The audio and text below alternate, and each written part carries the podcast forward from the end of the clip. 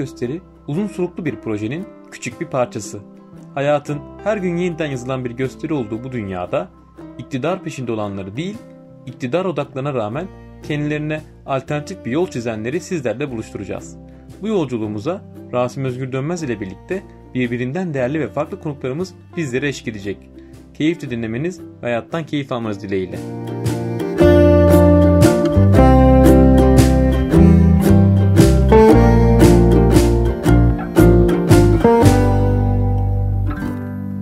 Merhabalar ben Rasim Özgür Dönmez. Ee, Alternatif Gösteri programının ilk yayınını yapıyoruz ve bu e, yayında Bülent Eken benim çok kadim ve eski bir dostumu konuk etmek istedim. Ee, Bülent kendisini anlatacak ama Bülent'in en önemli özelliği hayata çok alternatif yollardan bakması. Bunu daha daha da detaylı anlatacaktır. Ee, aslında gizli bir filozof olduğunu düşünüyorum Bülent'in. İyi bir entelektüeldir ve şey e, onunla bir şekilde aslında o fikirleriyle e, bu hayata nasıl bakarsak daha mutlu oluruz. E, efendim hayata nasıl bakmalıyız gibi soruları e, sormak istiyorum kendisine. Ha bunu şunu söylerken e, Bülent tabii ki de bir e, life coach değil ama e, ne diyeyim yani ben e, izlediğim kadarıyla, onunla konuştuğum kadarıyla e, her konuşmamızda e, evi mutlu olarak gittiğime göre diyorum e, dinleyenler de bir şekilde mutlu olarak ayrılacaktır diye düşündüm. E, Bülent'ciğim kendinden biraz bahsedebilir misin? Asim'cim öncelikle merhaba. Ee, bu program silsilesinin ilk sayısında, ilk hani eskiden öyle denirdi ya e, dergiler için evet. ilk sayısında veya radyo programları gibi radyo programının ilk sayısında beni ağırladığın için çok teşekkür ederim abicim. Ee, ben Bülent Eken, e, Rasim'in üniversiteden arkadaşıyım. Yani bizim aramızdaki hukuk gerçekten çeyrek asırı aştı. Değil mi Rasim'ciğim? Doğru, doğru, doğru kesinlikle. Çünkü 94 Değil mi? 94'tür herhalde bizim tanışmamız. Tabii. tabii daha, hayır, 93. daha da daha do, tabii 93'tür. 93'ten ve 28 yıldır arkadaşız. Ee, bu süre zarfında tabii bütün zamanlarımız birlikte geçmedi.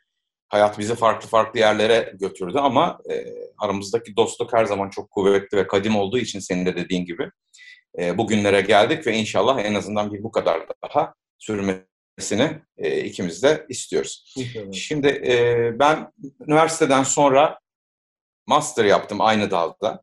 Siyaset bilimi dalında master Bilkent yaptım. Üniversitesi siyaset Bil, Bilkent Siyaset Bilimi, evet. Bilkent Siyaset Bilimi'nde master yaptım. Master konumda e, Özgürlük ve Dayanışma Partisi'ydi. O zamanlar bu parti yeni kurulmuştu. 3-4 sene olmuştu. Onun bir kısa tarihçesini çalıştım master'da. E, asıl mesleğim yani daha sonra kendimi verdiğim meslek gazetecilik oldu. Star'da ve Anadolu Ajansı'nda çalıştım. İstanbul'da Star TV'de program yapımcısı olarak çalıştım. Anadolu Ajansı'nda da e, çevirmen muhabir, Fransızca AFP e, ajansından çevirmen muhabir ve redaktör olarak yani düzeltici, musahih derler eski dilde biliyorsun. Evet. E, musahih olarak çalıştım. Daha sonra e, bir 10 sene kadardır kurumsal hayattan uzağım. 10 e, senedir serbest redaksiyonla uğraşıyorum. Evden çalışıyorum. Ee, izleyicilere, daha doğrusu dinleyicilere hani aktaracağım kısa özgeçmişim bu kadar senin sorularınla ilerleyelim istersen. Ah, tabii. Abi harika. Ee, yani şöyle, e, biz tabii e, hep yani üniversite yıllarında konuşurduk. E, yani hatırlarsan bizim çok büyük hayallerimiz yoktu. Yani bizim hayallerimiz bir, bir ev, bir araba ve doğa içerisinde yaşamak gibi e, hayallerimiz vardı. Sen e, bunu gerçekleştirdin e, bana kalırsa. E, bana kalırsa değil yani bu çok müspet bir şekilde gerçekleştirdin. Ya sana şunu soracağım Bülent'ciğim.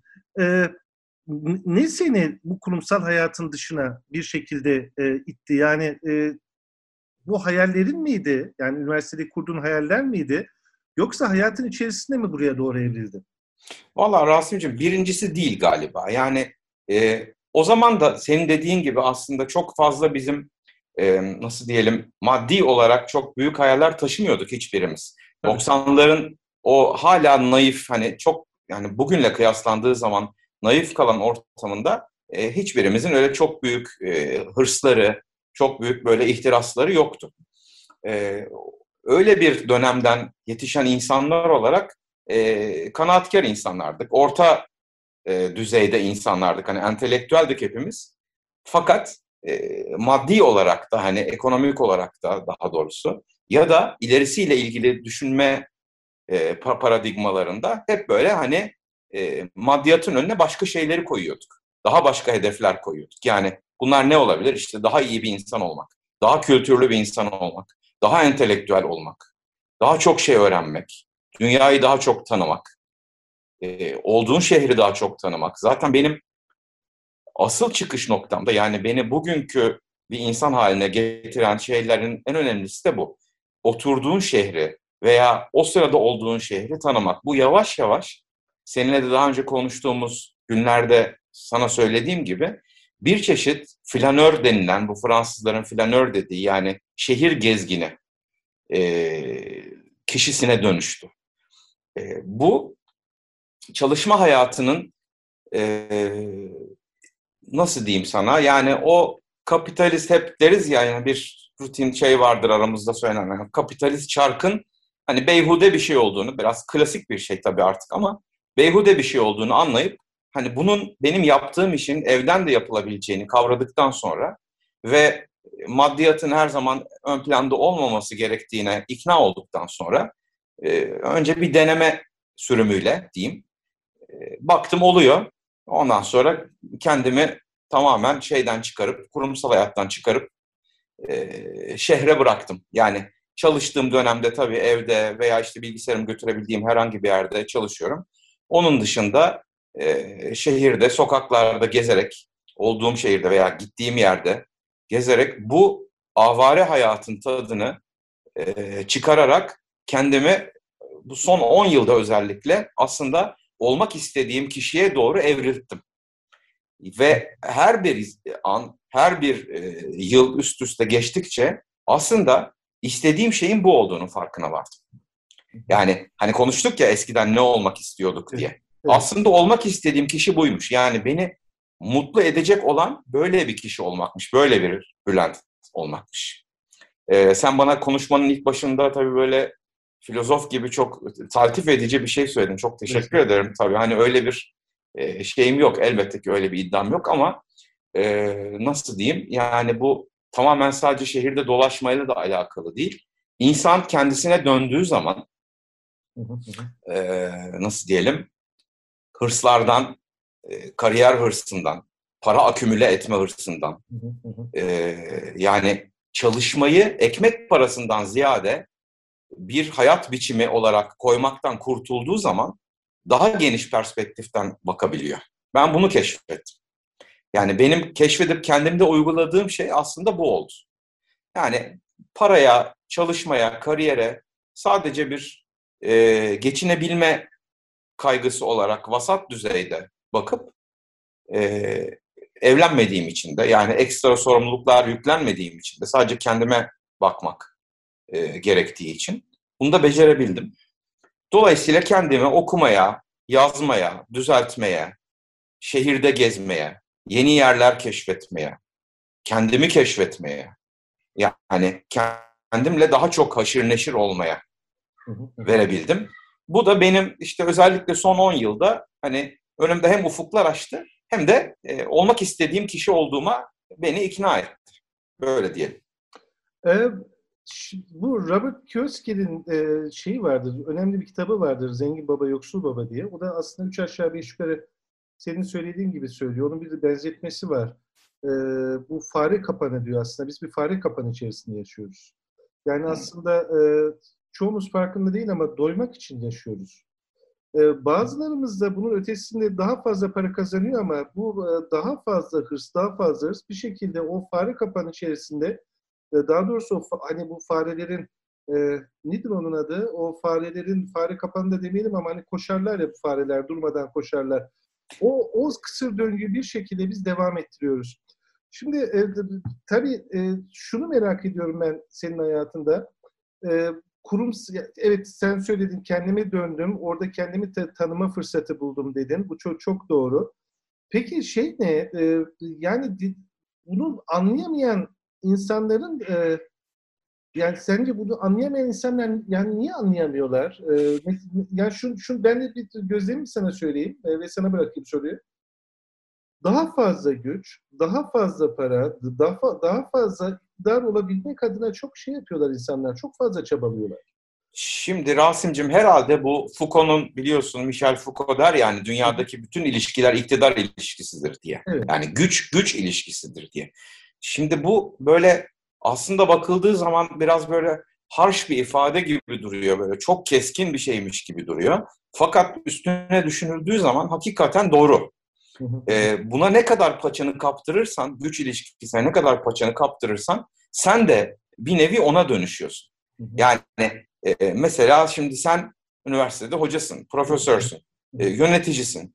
E, senin orada belli ilişkilerin var. Orada senin üstünde olan bir takım insanlar var, altında olan bir takım insanlar var, öğrencilerin var. E, bir nevi bu şeyin içerisindesin. Bu seni örnek olarak gösteriyorum. Hepimiz. Ailede de öyledir. Yani ailenin içerisinde de bir güç hiyerarşisi dengesi vardır. Ne bileyim işte başka bir çalışma alanında da muhakkak vardır. Şimdi ben e, bu iş meselesinde gene oradan e, çıkarım yapayım. E, bir hiyerarşinin, bir güç ilişkisinin içerisinde değilim. Bana e, yayın evi editörleri işi gönderiyorlar. Belli bir deadline'ı veriyorlar. Ben de o deadline'dan önce yapıyorum. Bu kadar. Yani benim üstümde kimse yok, altımda kimse yok. Ee, anlatabiliyor muyum? Bu konuda, iş konusunda güç odağı olmak veya işte üstünde güç uygulanan kişi olmak gibi bir durumum yok. Dolayısıyla tam anlamıyla serbestim. Serbest olduğum için bunu son 10 yıldır özellikle çok iyi aştım. Çalıştığım dönemlerde de e, gazetecilik alanında bu güç hiyerarşisi e, biraz şeydir, biraz farklıdır. Yani e, bir nevi aslında orada çalışan hemen hemen herkes belli açılardan eşit duruma gelirler. Yani editörler, muhabirler, işte haber müdürleri e, veya genel yayın yönetmeni. Yani öyle bir an olur ki hani herkes birbirine böyle e, sanki aynıymış gibi şey yapmaya başlar. Şimdi öyle bir kültürden geldiğim için çalışma kültüründen beni bu anlamda e, zorlayacak bir durum olmadı. Ve sonraki hayatıma da hani bu şekilde bunu adapte ettim. E, ikinci şey bu, bu konunun ikinci ayağı bu güç ilişkisi yani Foucault'un bahsettiği güç ilişkisi bir sarmal aslında bana kalırsa. Yani bir kere içine girdin mi o senin dediğin, dediğin fare örneğinde hani farenin çevirdiği düzenekten bahsediyorsun evet, sen. Evet. O, o hani sürekli dönüyor ve hiçbir yere varamıyor. Aynen. Fare sürekli aynı yerde kalıyor. Çevirip duruyor o çark. Şimdi o, o çark e, bir kere içine girdin mi ucunda para olduğu için yani ucunda bir kazanım var. Tabii. O kazanım tatlı geliyor muhtemelen. Ve o kazanımı devam ettirmek için o fare o çarkı döndürmeye devam ediyor. Yani senin kısır döngü dediğin şey o. Mesela şimdi e, belirli bir maaşla çalışan bir kişiyi düşünelim. O maaşı sürekli maaşından da memnun diyelim hani yani e, onu sürekli almak istiyor ve o çarkı devam ediyor. Ettirdikçe bu sefer yeni imkanlar çıktıkça o çarkı daha da hızlı çevirmeye çalışmak istiyor. Yani işte diyor ki e, belki müdür olurum, belki işte param artar, maaşım artar falan. O çarktan kendisini çalışma hayatı boyunca kurtaramıyor. Hele de dediğim gibi ek sorumlulukları varsa, işte bakması gereken bir ailesi varsa bundan e, kurtulması iyice zor, zorlaşıyor. E, dolayısıyla hani o Marx'ın bizim hani üniversitede okuduğumuz biliyorsun hani alienation, yabancılaşma denen şey işte biraz bu. Yani belli bir zaman sonra o Marx'ın bahsettiği işte vida sıkan işçi gibi Hani artık vida sıktığının bile farkına varmıyorsun. Yani artık o vidaları böyle otomatik sıkıyorsun. Önüne gelen vidalar sürekli sıkıyorsun. E, işte de bir nevi böyle bir otomasyon kazanmış oluyorsun. E, kariyerde de öyle. Bir bakıyorsun ondan sonra 20 yıl geçmiş, 30 yıl geçmiş. Birdenbire yaşlanmışsın. O zamanın nasıl geçtiğini anlamıyorsun. Benim temel olarak fark ettiğim şey yani aydığım şey e, bir hayatın böyle yaşanmaması gerektiği oldu. Yani e, maddi kazanımlar uğrunda bir hayatın açıkçası heba edilmemesi gerektiği oldu. Bunun farkına vardım ben. Bunun farkına varınca da başka bir hayat mümkün mü diye düşüne düşüne hani böyle bir şeye evrildim kendi hayatımı. Ya çok iyi yapmışsın. Ee, yani bence çok da ileri görüşlüymüşsün. Çünkü bugün e, e, zenginliğin tanımı yapılırken zenginliğin iki tane daha bu tanım içerisinde paranın dışında iki tanım daha ekleniyor. Bir, bir tanesi boş zaman, bir tanesi de sağlık. Doğru. E, yani bu, bunları da bir şekilde yani o parayla e, kombinasyonlu bir şekilde ölçmek gerektiğini e, uzmanlar söylüyorlar. E, çok önemli bir kelime söyledin, e, bir, bir ötesini daha söyledin. E, yaşlılık dedim, ben bir ötesini daha söyleyeyim, ölüm. E, gündelik hayata baktığım zaman e, insanlar iş hayatından bırak aslında birçok alanda çok acımasız derecede kendilerini kötü davranabiliyorlar. Çünkü o iktidar öyle bir şey ki, e, o iktidarda kalabilmek öyle bir şey ki, e, seni öyle bir kör ediyor ki, günün sonunda birilerine e, acı vermekten de, yani birçok kişi için söylüyorum bunu, hiç beis görmüyorsun. E, şimdi şey, e, şunu soracağım. E, o iş hengamesi içerisinde sence e, bu o sarmalda dolanan kişiler ölüm ve yaşlılık konusunu hiç sence düşünmüyorlar mı? Ee, şimdi bu biraz şeye benziyor Rasim'cim. Ee, biliyorsun akşam ezanı çok hızlı okunur. Evet. Ee, farkındasın değil mi? Çok evet. hızlı okunur ve bunun bir nedeni vardır. Hayatın geçiciliğini şey yapar, gösterir. Ee, akşam olunca birçok insan hüzünlenir. Niye hüzünlenirler? Çünkü bir gün daha bitiyordur. Bir gün daha bitiyordur. Her günün bitmesi ölüme yaklaştırdığını insanın fark eder. Yani Nazım Hikmet de şey der ya hani insan öleceğini bile bile nasıl yaşar? Yani ya çıldırır ya da bunu unutur. E, bu böyle bir şey. Yani böyle yaşayamayacağımıza göre yani adım adım ölüme gittiğimizi düşünürsek çıldırırız. Yani sürekli böyle bir ölüm var düşüncesiyle yaşanmak insanı çok yıpratır ve sonunda gerçekten psikolojik bir probleme yol açar. Bu herhalde düşünülmüyor. Yani e, bir de şöyle bir şey var, erteleme.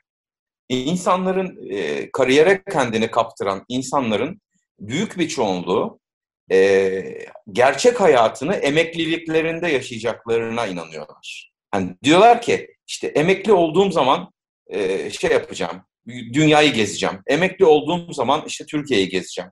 Emekli olduğum zaman bir tane işte tekne alacağım. Emekli olduğum zaman işte karımla tatile çıkacağım vesaire. Birçok şey. Bunu her zaman öteliyorlar ve emekliliğe atıyorlar. Ama emeklilik yaşı da biliyorsun çok ileri yaşlar. Tabii, tabii. Yani e, şimdi diyelim şimdi senin benim gibi insanlar 56 yaşından önce emekli olamaz.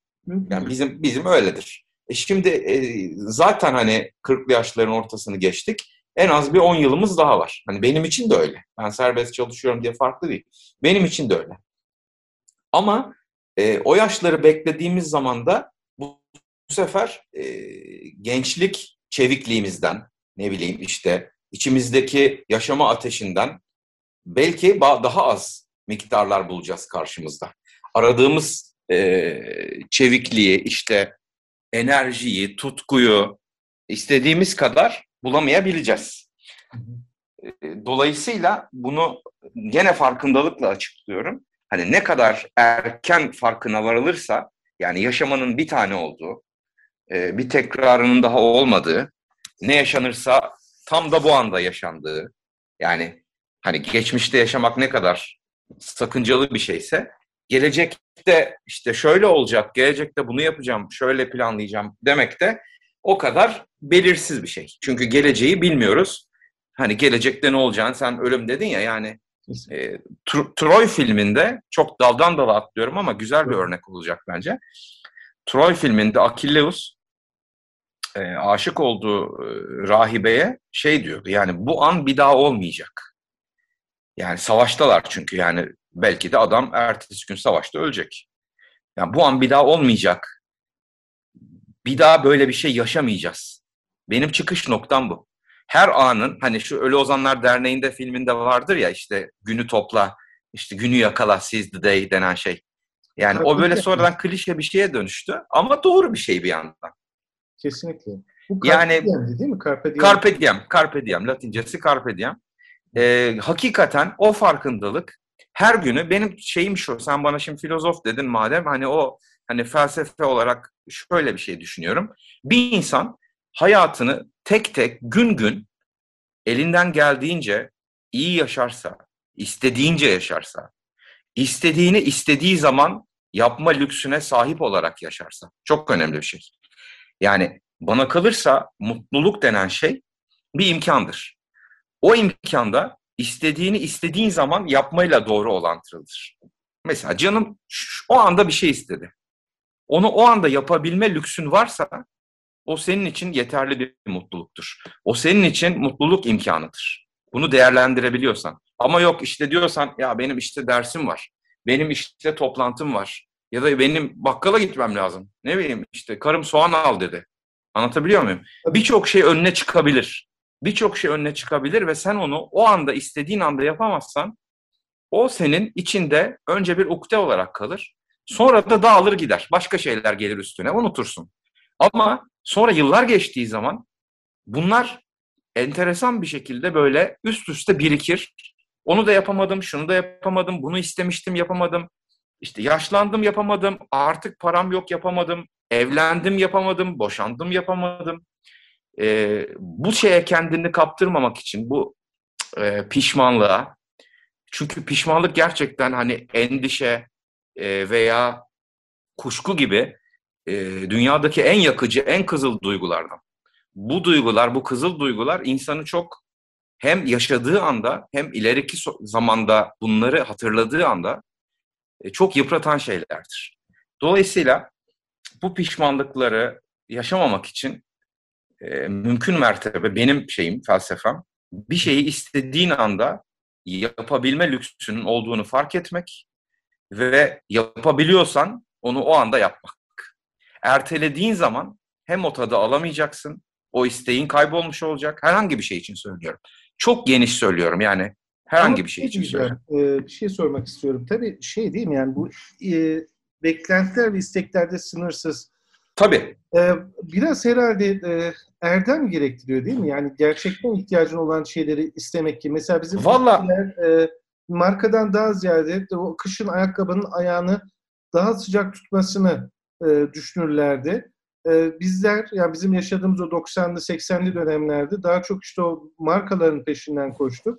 Bugün yeniden bir öze dönüş var. E, biraz erdem gerekiyor değil mi Bülent'ciğim? Yani ben yanlış düşünüyorum.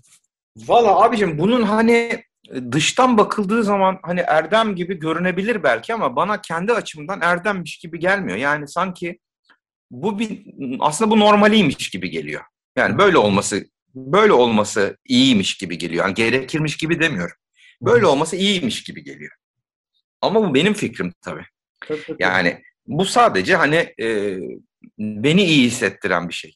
Dıştan bakıldığı zaman e, rahatlıkla mesela şey de denilebilir. Hani ben flanör diyorum. Hani başka birisi ne flanörü? Aylak, aylak, aylak adam diyebilir yani. Hani Bay C diyebilir yani. Anlatabiliyor muyum? Tabii. Ee, bu biraz bakış açısıyla ilgili. Şimdi ben eleştiriyor gibi de olmayayım. Yani sonuçta ben çıkıp işte bu doğrudur. Bunlar bunlar evet. yapılması gerekenlerdir gibi bir şey söylemiyorum. Tabii, tabii. Ee, sadece sen hani benim nezdimde hani böyle bir hayatta mümkün. Aynen. E, onu tanıtmak istediğin için, onu duyurmak istediğin için Kesinlikle. sana bir örnek örnek teşkil etmesi açısından veya dinleyicilere bir örnek teşkil etmesi açısından söylüyorum. Ama tabii e, burada da şöyle bir şey var. Hani her güzel şeyin bir bedeli vardır. Dünyada bedel ödetmeyen güzel şey yok gibidir. Yani hiçbir şey, hiçbir mutluluk, hiçbir güzellik bedel ödemeden olmaz. Benim de bu uğurda ödediğim bedeller var. Yok değil. Hem maddi hem manevi. Hani çok ayrıntısına girmek belki gerekmez ama e, zannedilmesin ki yani böyle işte derdüstü, muradüstü bir durum. Öyle değil. E, bunun da bedelleri var. Burada önemli olan şey bu özgürlük duygusunun e, benim için en önemli şey mi diye tartılması. İşte özgürlük duygusu benim için en önemli şey. Yani dünyadaki en tatlı duygu bana göre. Ama herkes için böyle olmayabilir. Doğru. Para, para en tatlı olabilir. Aile en tatlı olabilir. Çocuk en tatlı olabilir. E, başka bir şey en tatlı olabilir. Yani çilek dondurması en tatlı olabilir. Doğru. Anlatabiliyor muyum? E, benim için özgürlük duygusunun en tatlı şey olduğunu farkına vardığımdan beri ben bu minvalde kendimi geliştirdim ve ilerletmeye çalıştım. Dolayısıyla tutup hani ey ahali Doğrular bunlar bunlardır. Siz beyhude çalışıyorsunuz, beyhude işte bir kariyer telaşı, yarışı içerisindesiniz demiyorum. Belki de o insanlar gerçekten de emekli oldukları zaman e, huzura kavuşacaklar, istedikleri e, özgürlüğe kavuşacaklar, imkanlara kavuşacaklar. Bilemiyorum. Ben gençliğin e, yani bir ateş olduğunu düşünürdüm her zaman. Eskiden beri. Yani ilk gençliğe girdiğimiz çağlardan beri hani öyle öyle düşünürdüm. Hani gençlik bir ateştir. Yanmak lazım, yakmak lazım. Onu böyle nasıl diyeyim çok böyle şey yaparak değil, e, nasıl diyeyim böyle aynı düzeyde giderek değil, biraz böyle yerlerde hayatı yerlerde sürükleyerek biraz ona benzeteyim. Yani böyle kendi hayatını yerde sürükleye sürükleye yaşayacaksın. İyi anlamda söylüyorum. Kesinlikle. Ee, bir insanın çocukluğu ve gençliği e, mümkün mertebe iyi geçmeli. Çocukluğumuz annelerimiz babalarımız sayesinde e, birçoğumuzun çok şükür ki e, iyi geçti. Biz kendi arkadaş çevremizden söylüyorum yani. Tabii, tabii. Doğru. Sen, ben, arkadaşlarımız, üniversitedeki çevremiz hepimiz iyi ailelerin, çocuklarının üstüne e, titreyerek onları büyüten ailelerin e, şemsiyesi altında geçti. Kesinlikle. Şimdi biz bunu gençlikte ve orta yaşta e, bir şekilde kendi çabamızla devam ettirmek durumundayız. Doğru. Onu devam ettirdiğimiz zaman, bu sefer yaşlılık çağına geldiğimiz zaman e, o huzur arayışı zuhur ettiği zaman, bak burada güzel bir şey kurdum, tezat kurdum. Huzur, zuhur. e, o huzur arayışı zuhur ettiği zaman bu sefer geriye dönüp baktığın zaman yani en önemli şey sanırım ya ben güzel bir hayat yaşadım. Daha doğrusu güzel bir hayat derken istediğim gibi, istediğim evet. meş, istediğim meşrepte, istediğimce bir hayat yaşadım diyebilmek sanırım e, o huzurun en önemli faydası olsa gerek. Kesinlikle. Ben bir şey daha soracağım sana Bülent'ciğim. Bu üniversite eğitimimiz daha doğrusu üniversite eğitimimiz demeyin. Bizimki güzel geçti. Yani bizimki iyi bir üniversitede, iyi bir bölümdeydik. Yani şanslı olduğumuzu düşünüyorum. Ee, ama ben üniversite eğitiminin e, çok yani şöyle söyleyeyim öğrenciyi yani yüksek öğretime katılan insanları yanlış bir yöne yönlendirdiğini de düşünüyorum. Doğru. Ee, neden diyeceksin? Mesela hatırlarsan bizim dönemimizdeki birçok arkadaş e, bu büyük e, uluslararası şirketlerde, o süslü şirketlerde çalışmak istediler. Hı hı. Yani birçoğu da çalıştı ama e, konuştuğun zaman onlar da mutlu değillerdi. Onlar da bazıları kurumsal hayattan çıkıp başka işler yapmaya başladılar falan gibi e, bir sürü farklı kombinasyonları, hayat kombinasyonlarını gördük. E, bunun bana kalırsa değişmesi gerekiyor. Yani iki türlü değişmesi gerekiyor. Ya, ya, ya e, yani üniversitenin bize şunu söylemesi gerekiyor. Kendin de işveren olmalısın. Yani birilerinin altında çalışmaktan ziyade kendi patron olmalısını felsefesini vermesi gerekiyor.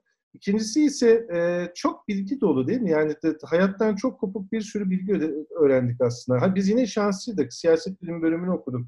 Hayatta çok iç şeydik ama e, birçok bölüm hayattan çok kopuk şey bilgileri öğrendi. Yani kendini tanımak için yardımcı olacak bilgilerin dışında birçok bilgi öğrendi e, insanlar ve günün sonunda herhalde bugün onda birini hatırlıyorlar mıdır öğrendikleri bilginin çok emin değilim ben.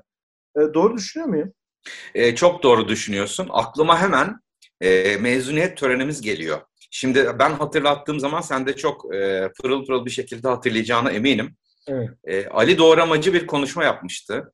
Hı hı. Ali Doğramacı dedi ki, e, burada dedi öğrendiklerinizin, yani bu dört yılda, beş yılda bu üniversitede öğrendiklerinizin ileride yüzde ikisini hatırlarsanız biz kendimizi başarılı sayacağız. Çünkü dedi muhtemelen yüzde birini hatırlayacaksınız dedi. Yani bunu yüzde iki yaparsanız dedi, biz bayağı iyi iş çıkarmışız demektir dedi.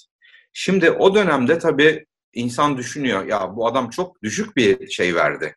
Yani yüzde bir, yüzde iki, çok düşük bir orantı verdi diye düşünmeden edemiyor insan. Fakat zaman geçtikçe, şimdi biz üniversiteden mezun olalı neredeyse 25 yıl olacak. Tabii. Değil mi? Gelecek sene 25 yıl olacak yani Aynen. çeyrek asır olacak.